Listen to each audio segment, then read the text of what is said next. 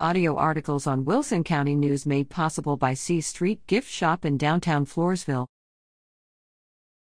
Don't Mess with Texas Scholarship Contest invites entries.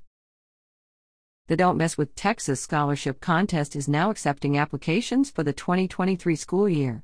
Any Texas high school senior currently attending public, private, or homeschool and planning to attend an accredited Texas college or university in the fall 2023 semester is eligible to apply.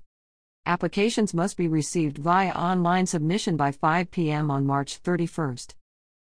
For more information or to apply, visit Lee slash 3 WSQGRJ.